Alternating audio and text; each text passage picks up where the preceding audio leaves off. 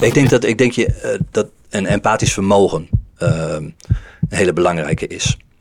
Uh, in staat zijn om niet alleen te horen wat de ander zegt, maar ook de bedoeling achter dat wat hij zegt te begrijpen. Waarom uh, heeft iemand die conclusie? Dit, mensen luisteren vaak om te reageren en luisteren vaak niet om te begrijpen. En uh, je ziet in een vergadering met, met ego's en haantjes wel. Iemand zegt iets en, en eigenlijk zie je die ander, uh, die wil eigenlijk al reageren op wat die andere zegt. Zonder echt proberen te begrijpen wat die ander zegt. Dus ik denk dat uh, luisteren om te begrijpen veel belangrijker is dan luisteren om te reageren. Hoi, ik ben Cor Hospes en dit is Hart voor Zaken, een maandelijkse podcast waarin een ondernemer vertelt over zijn hart voor zaken, over zijn liefde voor zijn bedrijf, over zijn liefde voor mensen en de wereld om hem heen. Ook heeft hij twee hartverwarmde tips om jouw bedrijf nog meer kloppend te maken, om jouw collega's nog meer verbonden met elkaar en de organisatie te maken.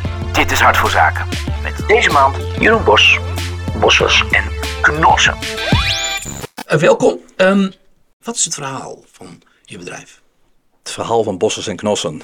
Uh, Bossers en Knossen is in 1987 opgericht als uh, klonenbouwer. En dat is uh, de mensen die wat ouder zijn, die kennen nog de periode dat de overheid het stimuleerde via een belastingvoordeel om thuis een PC aan te schaffen. En toen ontstonden er allerlei bedrijven die uh, zelf PC's in elkaar gingen zetten. Klonen, zogenaamde klonen. Je kocht een moederbord, een kast, een videokaart, een geluidskaart.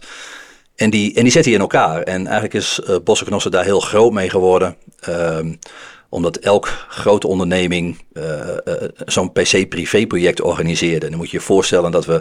We hadden er eentje met uh, de politie in Groningen. En dan stonden op een gegeven moment allemaal politieautootjes voor de deur... hun PC op te halen of in te leveren als er iets mankeerde. We hebben een PC-privé-project met Arriva. een busonderneming. Stonden er allemaal stadsbussen bij ons voor de deur... waar de PC's opgehaald werden, ingeleverd werden. Eigenlijk is BNC zo begonnen. Een soort knutselbedrijf. Ja, ja, ik denk dat daar wel de basis is gelegd voor uh, dat de klant, de gebruiker, altijd centraal staat. En eigenlijk, als je kijkt wat we nu zijn, want dat lijkt niet meer op wat we. Knutselbedrijf. Ja, nou ja, misschien wel. En, en dat is denk ik ook wel de charme. Uh, maar een knutselbedrijf volledig gericht op de gebruiker. Wat moeten we doen om die eindgebruiker blij te krijgen? Ja, en nu zitten we uh, steeds meer, zoals elk ander IT-bedrijf, in de uh, versazing. Dus uh, steeds meer applicaties gaan via een browser uh, aan elkaar koppelen, ontsluiten, het beheer op het end-user device, lifecycle management zoals het heet. Allemaal, allemaal standaard IT-kreten. Jullie doen de standaard IT.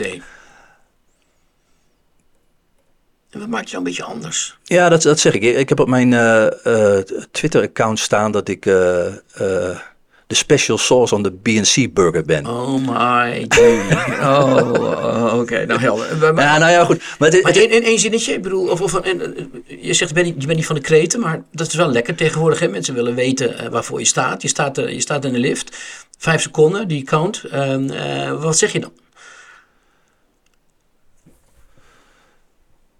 Oh, nou, dan, ik ben al uitgestapt hoor, intussen. Ja, ja, we zijn al op de verdieping aangekomen. Die vraag wordt natuurlijk wel vaker gesteld. En ik denk dat het ook wel heel erg Gronings is om uh, uh, niet zo makkelijk van jezelf te kunnen zeggen waar je nou onderscheidt ten opzichte van al die uh, landelijke of westerse bedrijven. Maar als ik hem dan toch moet, en als ik hem toch moet benoemen, dan. We hebben een bestaansrecht uh, waarin we de meest betrouwbare innovatieve ICT-dienstverlener van Nederland willen zijn. Nee, maar je moet een purpose uh, benoemen waarin je vervolgens alle andere rollen, en, en wij zijn een holocratie, uh, aan op kan hangen die zich kunnen liëren aan die purpose. Dus een rol die je vervult in een, een, een, verkooprol, en die moet dan ook meer gedefinieerd zijn, of een, of een deliveryrol in de technische kant. Ja, je moet hem kunnen herkennen en hoe kan ik hem liëren aan die ja, wat doe ik dan nu vandaag wat een bijdrage levert aan de meest betrouwbare en innovatieve ICT-dienstverlener ja, van Nederland zijn? Je zegt eigenlijk, je kunt er iets naar buiten roepen, maar dat begint intern. Ja, ja. Ja. Hey, en, en, en, en Bosses en Knossen, waar zijn, die, waar zijn die gebleven? Ja, nou, dat is, het is opgericht, uh, het bedrijf door Bart Bosses en Gerrit Knossen. Uh, Bart heb ik nooit meegemaakt. Ik ben zelf in 96 bij uh, BNC terechtgekomen. En Gerrit Knossen is in 98 vertrokken. En er was nog zoveel briefpapier en kaartjes dat we dachten van nou laten we die eerst opmaken. Maar ja, toen waren we alweer een paar jaar verder. En, en ja, dan kost het ook weer geld om een andere naam neer te zetten. Laten we gewoon lekker bossen en knossen houden. Jongens, genoeg te bepraten. Dit is Hart voor Zaken. Take it away, boys!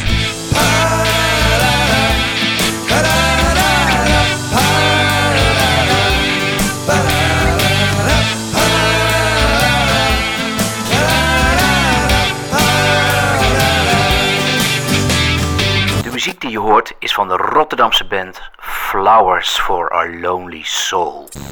Wat betekent liefde voor je? Zo. Ehm, als ik, als ik hè, liefde tussen man en een vrouw heb je, maar ook liefde eh, in de breedste zin voor, voor het leven. Voor wat doe je, wat houdt je bezig en uh, waar doe je het voor? Ehm, en dan is in heel, heel vaak, en dat moet ik een klein beetje uitweiden, dat mag wel, hè? dat uh, geld verdienen wordt vaak als, geld vergaren wordt vaak als een, als een doel gezien om, om iets te realiseren in je leven. Maar als ik nou naar uh, liefde in de breedste zin van het woord kijk, dan kijk ik voornamelijk naar mezelf en hoe ik naar anderen toe een bijdrage kan leveren aan, aan hun ontwikkeling. En in je partner is dat in je relatie, maar in de breedste zin als het gaat om werk en je, en je vriendenkring. Hoe kan ik een bijdrage leveren? Hoe kan ik daar zelf ook in groeien? Ik zeg heel vaak tegen jonge mensen die bij ons binnenkomen. Als je nou straks 85 bent en je zit op dat bankje in het park en je kleinzoon komt bij je en die zegt van, goh, opa of oma, wat heeft u gedaan in het leven? En, en, en je zegt van nou, ik ben op mijn twintigste begonnen bij een bedrijf en ik ben daar als assistent begonnen. Ik ben opgeklommen tot manager en toen werd ik directeur. Toen ging ik van een ton naar twee ton en ik heb heel veel geld vergaat en toen heb ik een huis gekocht in Frankrijk. Nou ja, nou, nu zitten we hier in het park. Of zeg je van, heb je even? Ik heb avonturen beleefd, ik heb domme dingen gedaan, ik heb mooie dingen gedaan. Ik ben er succesvol geweest. Ik heb dingen gedaan die gigantisch gemislukt zijn. Maar ik, heb, ik kan zeggen dat ik in mijn leven avonturen heb beleefd. En ik vind dat de, de liefde voor avonturen beleven wel een heel belangrijk punt is in mijn leven. Van doe ik weer iets wat mij uh, doet beseffen dat ik leef, dat ik vooruitkom, dat ik ook mensen om me heen verder help. Je hebt dus een beetje mijn volgende vraag, want hoe vertaal je dat dan naar je werkomgeving? Dat voor mij, uh, in ieder geval voor Bossers en Knossen, nooit het uh, geld verdienen een doel op zich is geweest. Het is altijd de resultante geweest van succes en nooit een doel op zich. Dus nooit werken aan een weer hogere EBITDA voor het volgende jaar. Maar een organisatie neerzetten waar mensen kunnen groeien, leuke dingen doen en zichzelf kunnen ontplooien. En ik snap ook dat dat ook heel, heel, heel algemeen, heel algemeen ja. klinkt. Uh, ik kan je ook vertellen, en, uh, als het gaat over de organisatievorm die we nu hebben, waar we voor gekozen hebben, dat ik het dat we het heel anders hadden kunnen doen. En dat, dat, dat, dat, we, dat, we daar, uh, dat we meer geld hadden kunnen verdienen. Maar de keuze die we gemaakt hebben waar we nu staan, wel een organisatie hebben opgeleverd waar ik liefde heb voor het bedrijf. Ik zie dat mensen zich kunnen ontplooien en plezier hebben. Uh, maar wellicht in de loop van de jaren daar heel veel geld hebben laten liggen als we het anders aangepakt hadden. Als we het meer bedrijfsmatig aangepakt hadden.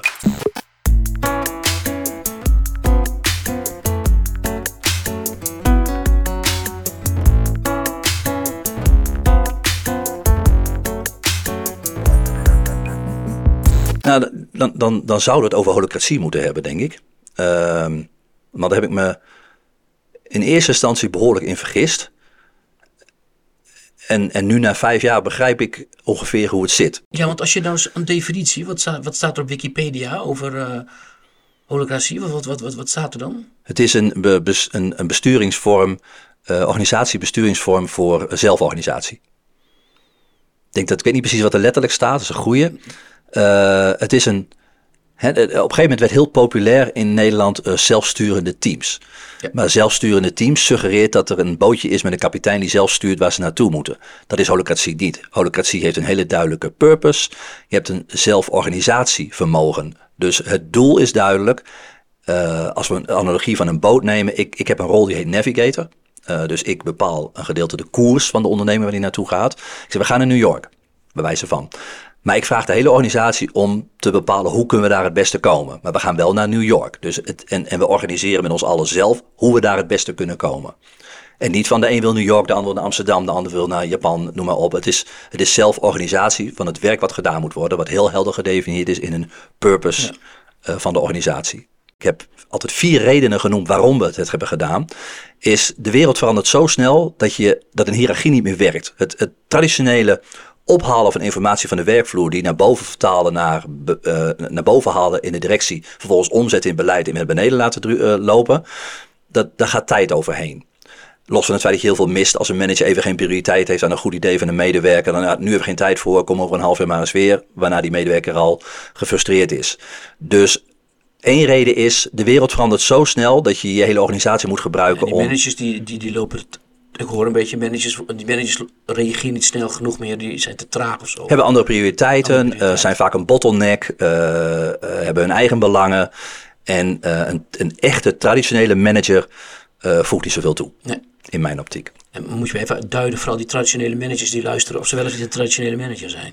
Ja, Dus nou, ja, nou ja, een traditionele manager is voor mij iemand die luistert naar de opdrachten van boven, die vertaalt de opdrachten naar beneden en in het beste geval nog geluid van beneden vertaalt naar een, eh, een, een vraag naar boven. Ik denk dat traditionele managers ehm, absoluut in een bepaalde hiërarchie kunnen werken, alleen in een snel veranderende wereld. En de IT-wereld kenmerkt zich natuurlijk door hele snelle veranderingen. We doen absoluut niet meer wat we vijf jaar geleden deden en over vijf jaar doen we absoluut niet meer wat we vandaag de dag doen ehm, werkt een traditionele hiërarchie niet meer. Dus ook traditionele managers niet. Dus de eerste reden was een snel veranderende wereld vergt een andere organisatievorm. Ehm, mijn vader koos na zijn HTS voor een baan en dat was heel wel bewust. Ik ga bij het gemeentelijk energiebedrijf werken en hij wist ik zit daar 40 jaar. En de HR binnen het gemeentelijk energiebedrijf eh, was ook gericht op zo iemand een jaar, 40 jaar bij je houden. We hebben nu jeugd die komt van school en die weet gewoon drie, vier, vijf jaar misschien. En dan wil ik weer door en dan wil ik weer iets anders. Dus een organisatie bouwen om mensen, eh, vraag het Pietje maar die zit hier al 30 jaar, die weet precies hoe het zit. Dat werkt niet meer als iedereen na drie, vier jaar eh, verdwijnt. En dat zit een beetje in het idee van, als je een impliciete verwachting bij een functie hebt, dus ik ben een verkoper, ja, wat doet een verkoper? Die zal wel de klant bellen, die zal wel een offerte schrijven. En je maakt het niet expliciet, dan is het lastig als zo iemand weggaat om die dan te vervangen. Als, als het, Pietje is die er al 30 jaar zit, die weet alles uit zichzelf, maar dat is allemaal impliciet. Op het moment dat je het expliciet maakt, eh, kan je mensen makkelijker als ze weggaan vervangen door iemand die ook een expliciete rol kan vervullen. Dus een, een wereld waar mensen niet meer voor lifetime employment gaan, vereisen een andere type organisatie dan bouwen op Pietjes die 40, 50 jaar bij of 40 jaar bij je blijven. Dat was reden 2. Eh, reden 3 had heel erg te maken met mijzelf. Ik ben nu 57 en ik dacht van ja, er wordt nu continu nog naar mij gekeken van eh, mij en Martin dan. Maar ik, ik was meer met de buitenkant bezig en de strategie en de visie van... eh goh Jeroen, wat gaan we doen de komende jaren? En ik dacht van ja, maar ik weet het ook allemaal niet meer. Ik ben ook al ondertussen eh nou, 53 op dat moment. Wellicht zijn er jongere mensen die veel betere ideeën hebben... want die zien die wereld veel sneller veranderen. Laten we de kracht van de organisatie gebruiken om die verandering in gang te zetten... en ook realiteit te laten worden. Dus er is meer visie aanwezig dan alleen de directie. En de vierde was een hele simpele, aansluitend bij mijn eerste opmerking avonturen beleven. We kunnen nog wel een paar jaar doorgaan op de hiërarchische manier en nog wat groeien en nog wat meer winst maken. Maar ik dacht ook van, nou, dit kon wel eens een hele leuke, heel leuk avontuur zijn om dit te gaan beleven voor de mensen en, eh, en voor mezelf. Ja, maar dat viel een beetje tegen. Het was niet Holocracy, het was Holo Crazy werd het geloof ik een beetje de eerste, eerste jaren of niet. Ja, dat is correct.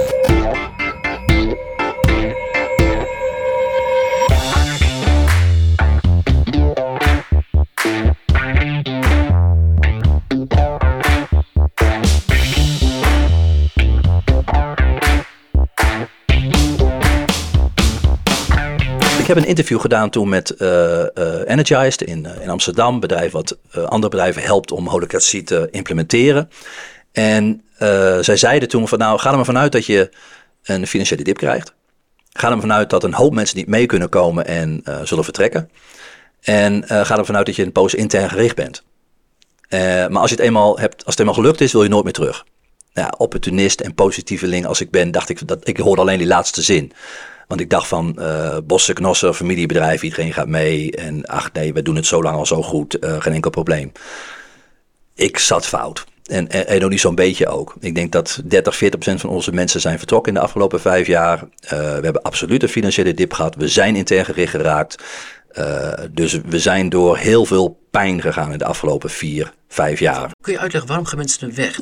Ik dacht van, ik, ik hoorde, holocratie is een set met spelregels. Nou ja, als we net als voetbal die spelregels aan het elftal uitleggen, dan, uh, dan zijn we er. Nooit beseft hebbende dat cultuur, en dat wist ik natuurlijk wel, maar cultuur is niet meer dan wat een groep mensen als normaal gedrag ziet. Uh, als we allemaal uh, denken dat uh, Zwarte Piet normaal gedrag is, dan is het verrekte moeilijk om dat gedrag te veranderen. Dat is niet van, nou, we schaffen dat voor deze, dit jaar af en volgend jaar is het weg. Je ziet hoeveel weerstand het oplevert. En is dan bij een bedrijf ook zo. Mensen, cultuur is wat een groep mensen als normaal gedrag ziet. En eigenlijk. Ja, ja, En wat zij normaal vinden, dat is gegroeid in het ja, bedrijf. Zo doen we het toch altijd hier? Zo, zo doen we het, zo doen we dat ja, altijd precies. hier. En dan ga je even een andere set spelregels in implementeren waar geen managers meer in voorkomen.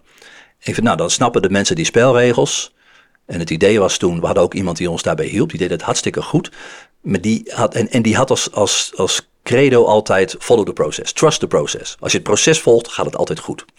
Dus implementeer de spelregels, goed schits, kwaad schits, implementeer die spelregels en het komt goed. Dat is niet zo.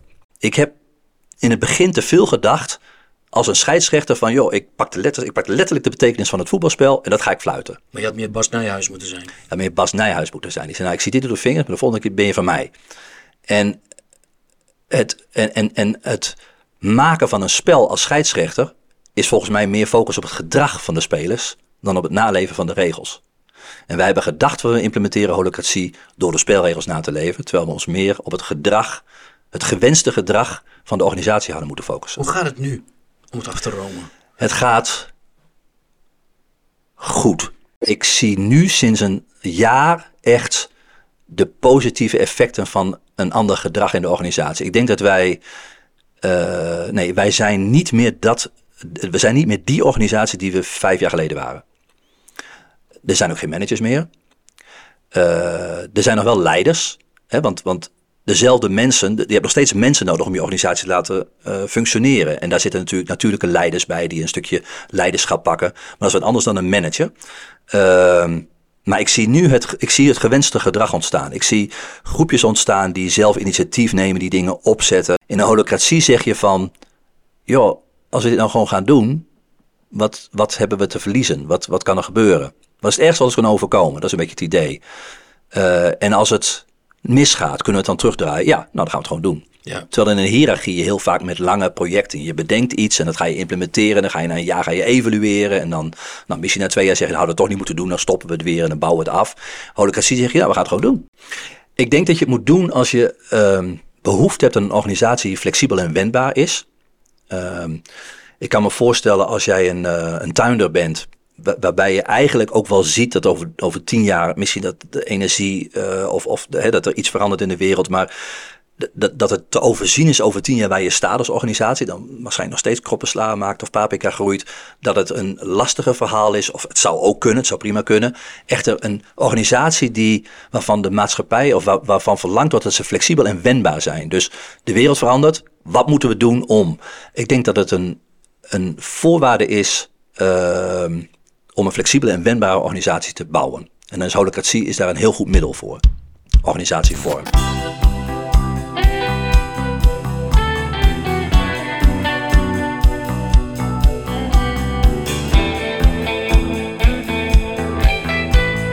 Ik en de actualiteit. Maar als ik je zo hoor, hè, uh, toch een beetje de actualiteit zien, maar als mensen te behouden en aan te trekken.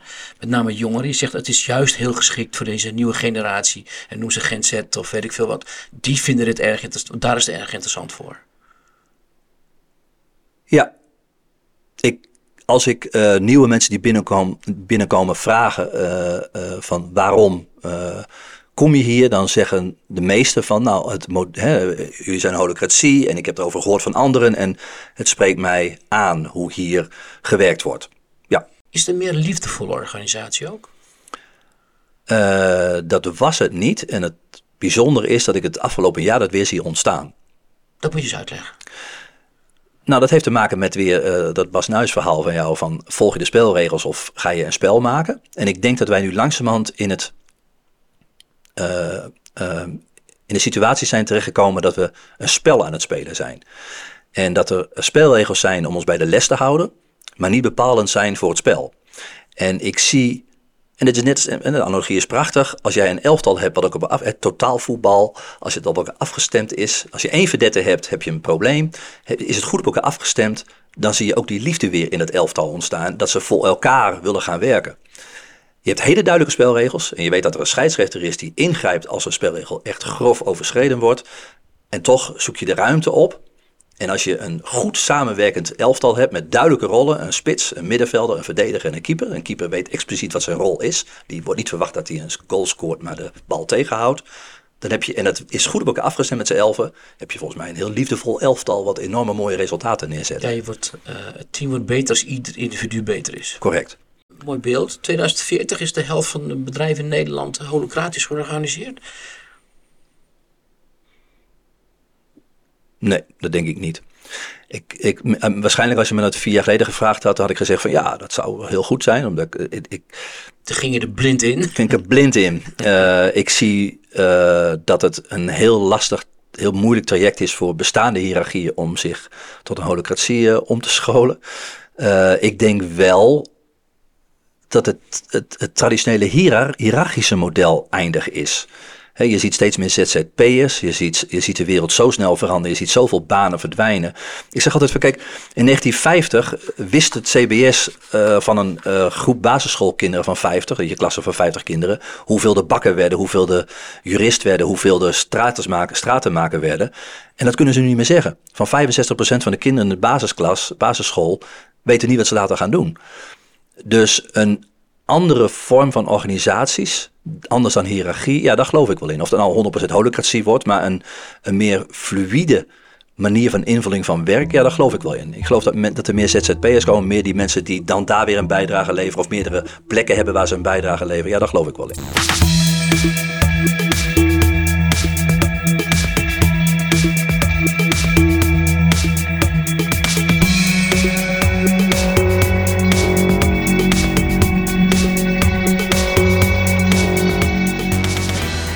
Welke cijfers geef ik mijzelf? Een cijfer tussen 0 en 10. Luisteren. Hoe goed luister je? Een vijf. Als we in de tijd kijken, ik denk dat ik, naarmate ik ouder ben geworden, het vermogen tot luisteren beter heb ontwikkeld. Dus ik zou het misschien nu wel een zeven willen geven, maar het was absoluut een, een vier of een vijf. W- w- wanneer heb je nagedacht, ik moet beter gaan luisteren? Het is niet zozeer dat ik nagedacht heb dat ik vond dat ik dat moest doen, maar, maar, maar ik denk een kleine tien jaar geleden ontwikkelde ik tinnitus. En dat is die piep in je hoofd, dat je continu een piep in je hoofd hebt. En dat is een best lastige aandoening, waar on- ondertussen voor mij een miljoen mensen in Nederland aan lijden. En dat heeft uiteindelijk wel wat dempend gewerkt op mijn aanwezigheid. Ik was altijd heel aanwezig in een vergadering en ik hoorde iets en ik reageerde gelijk. En die, die piep in je hoofd, die dempt. Een beetje ik en mijn piep werd het op een gegeven moment. En dat, dat, dat, dat, dat, dat dempte wat en dat betekende ook dat ik wat minder aanwezig was. En toen dekte ik van, nou als je minder aanwezig bent, dan luister je beter en hoor je meer en kan je daarna beter reageren. Dus laten we zo zeggen dat de, de komst van tinnitus mij me- meer heeft gebracht dan het mij heeft gekost. Ja, je hoort heel vaak, hè, luisteren is de meest onderschatte eigenschap van Ja. leiders. Herken je daarin? Ja. Eh, ja, ik denk dat het klopt. Waarom zijn leiders vaak slechte luisteraars? Omdat ze eigenwijs zijn, omdat ze een groot ego hebben, omdat ze een overtuiging hebben, omdat ze een doel hebben. Ik denk dat dat wel goede redenen zijn. En, en dat, dat, daar moet alles voor wijken. Daar gaan we voor. Het is natuurlijk lastig als jij eh, een onderneming start en je bent een leider daarin, of, of de directeur of wat dan ook, directeur-eigenaar, en, je, en, en die kant wil je op. En er komt iemand zeggen, nou ja, ik wil een klein beetje die kant op. En ik denk dat dat misschien nog een beter idee is. En er komt nog iemand die zit de andere kant op. Ja, dan is het wel handig om niet te veel te luisteren en te zeggen, je moet je kop houden, je moet gewoon die kant op, want ik wil die kant op, want het is mijn onderneming. Wat moet je kunnen om goed te kunnen luisteren volgens jou? Wat, wat moet je daarvoor als mens zijn? Ik denk dat, ik denk je, eh, dat een empathisch vermogen eh, een hele belangrijke is.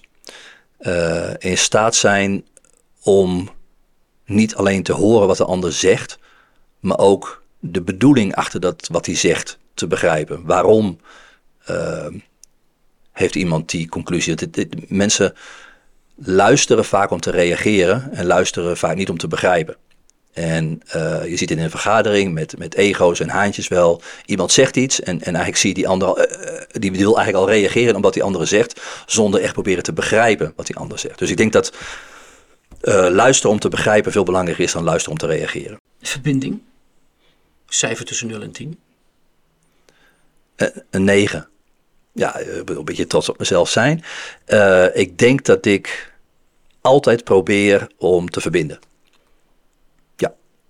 En dan nog niet eens zozeer alleen binnen de eigen organisatie, eh, maar altijd probeer breder te kijken. Van hoe kan ik een bredere bijdrage leveren aan, nou in dit geval heb ik wel een groot hart voor het noorden. Dus als het gaat over onderwijs of over een beweging in het noorden.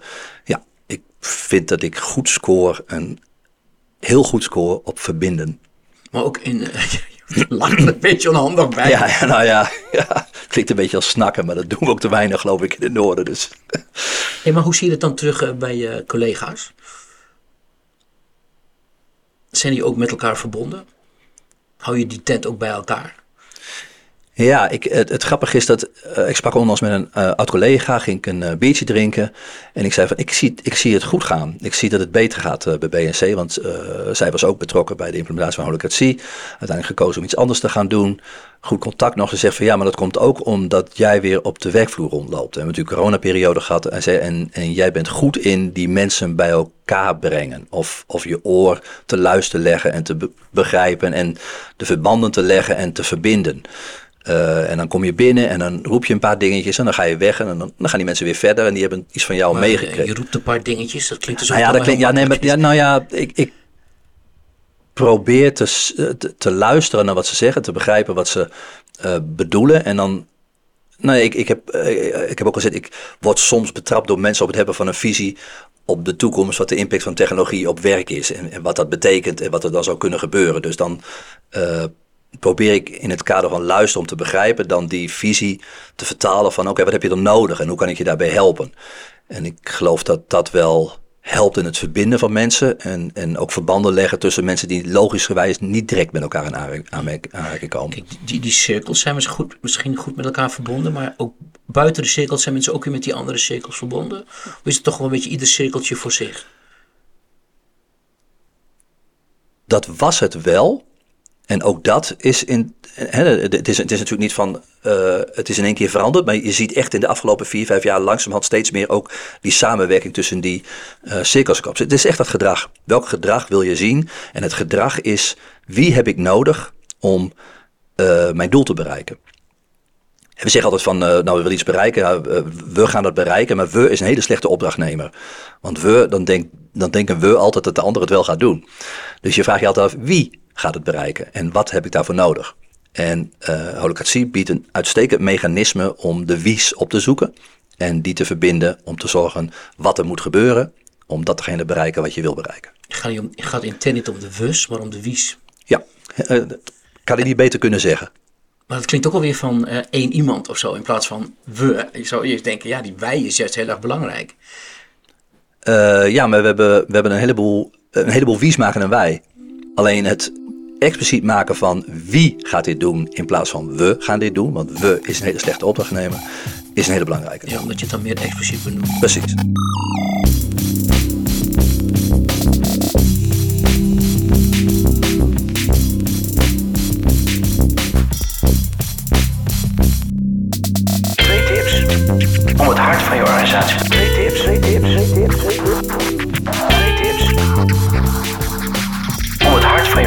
Beter te laten maken.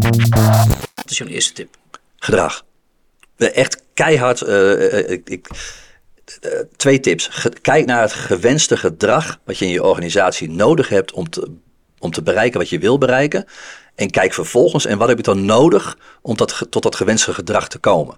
En wat ik veel, bij veel bedrijven zie, en we hebben zelf die fout ook gemaakt, eh, we gaan de cultuur veranderen. En weet je wat, we gaan een eh verandermanager aannemen die even dat, die cultuur gaat veranderen met een procesje. Nee, dat gaat niet werken.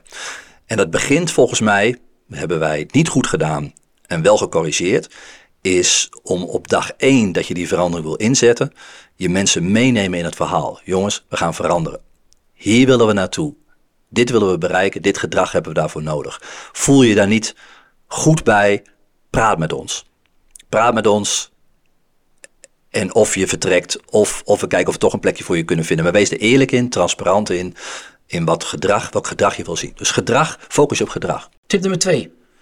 Wat ik voor mezelf altijd een belangrijke vind is, ehm, en dan kom ik even terug op mijn verhaal in het begin. Als je 85 bent en je zit op het bankje, wat is het verhaal wat je dan gaat vertellen aan je kleinkind?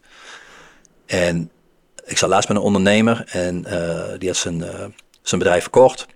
Aantal jaar mee bezig geweest. En die, eh, die, die zei tegen mij, goh, wat, heb, wat doe jij een hoop dingen joh, eh, eh, met je start-ups en je bedrijf hier in de regio en met de gemeente, de provincie en het onderwijs en zo. Ze zei, ja, maar ik wil avonturen beleven. Ze zei, ik ben, ik ben tien jaar bezig geweest met mijn bedrijf. En eigenlijk was dat het enige binnen die muren waar ik mee bezig was. En ik kan elke ondernemer aanraden, leef, beleef avonturen en probeer iets breder te kijken dan alleen je onder, eigen onderneming. Omdat uh, voor het weet ben je, uh, ben je die 85 jaar op het bankje. En mag je je kleinkind gaan vertellen wat je hebt beleefd in je leven. We gaan zingen. Wat is je favoriete liefdesliedje? Ja, ik, ik, heb geen favoriet liefdesliedje. Uh, alleen als ik naar mijn playlist op Spotify kijk, dan komen er wel een aantal naar voren waar ik wel graag naar luister. En ik, en ik denk dat Ain't No Sunshine When She's Gone van Bill Withers wel een eentje is die waar ik warme gevoelens bij heb. Ain't no sunshine when she's gone. It's not warm when she's away. Ain't no sunshine when she's gone, and she's gone so no long. Anytime she goes away. Wonder this time where she's gone. Wonder if she's gone to stay. Ain't no sunshine when she's gone, and this house just ain't no home anytime she goes away.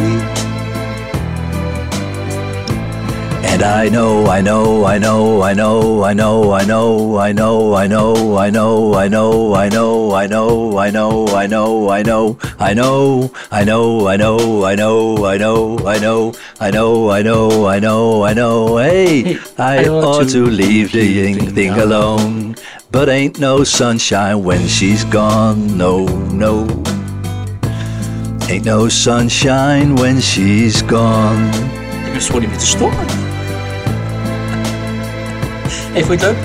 Ik vond het super leuk hoor. Goed te horen. Rare dingen gezegd? Daar heb ik niet van van het, het, De conclusie dat 30 tot 40% van je mensen vertrekken, uh, dat gebeurt. Ik dacht van dat gaat niet gebeuren, maar dat gebeurt. En het is ook niet erg. Als jij je organisatie wil veranderen, je wil een ander gedrag, je wil een andere cultuur, dan, dan moet je eerlijk zijn naar jezelf en constateren dat 30, 40% van je mensen dat helemaal niet willen. Want daar hebben ze niet voor gekozen.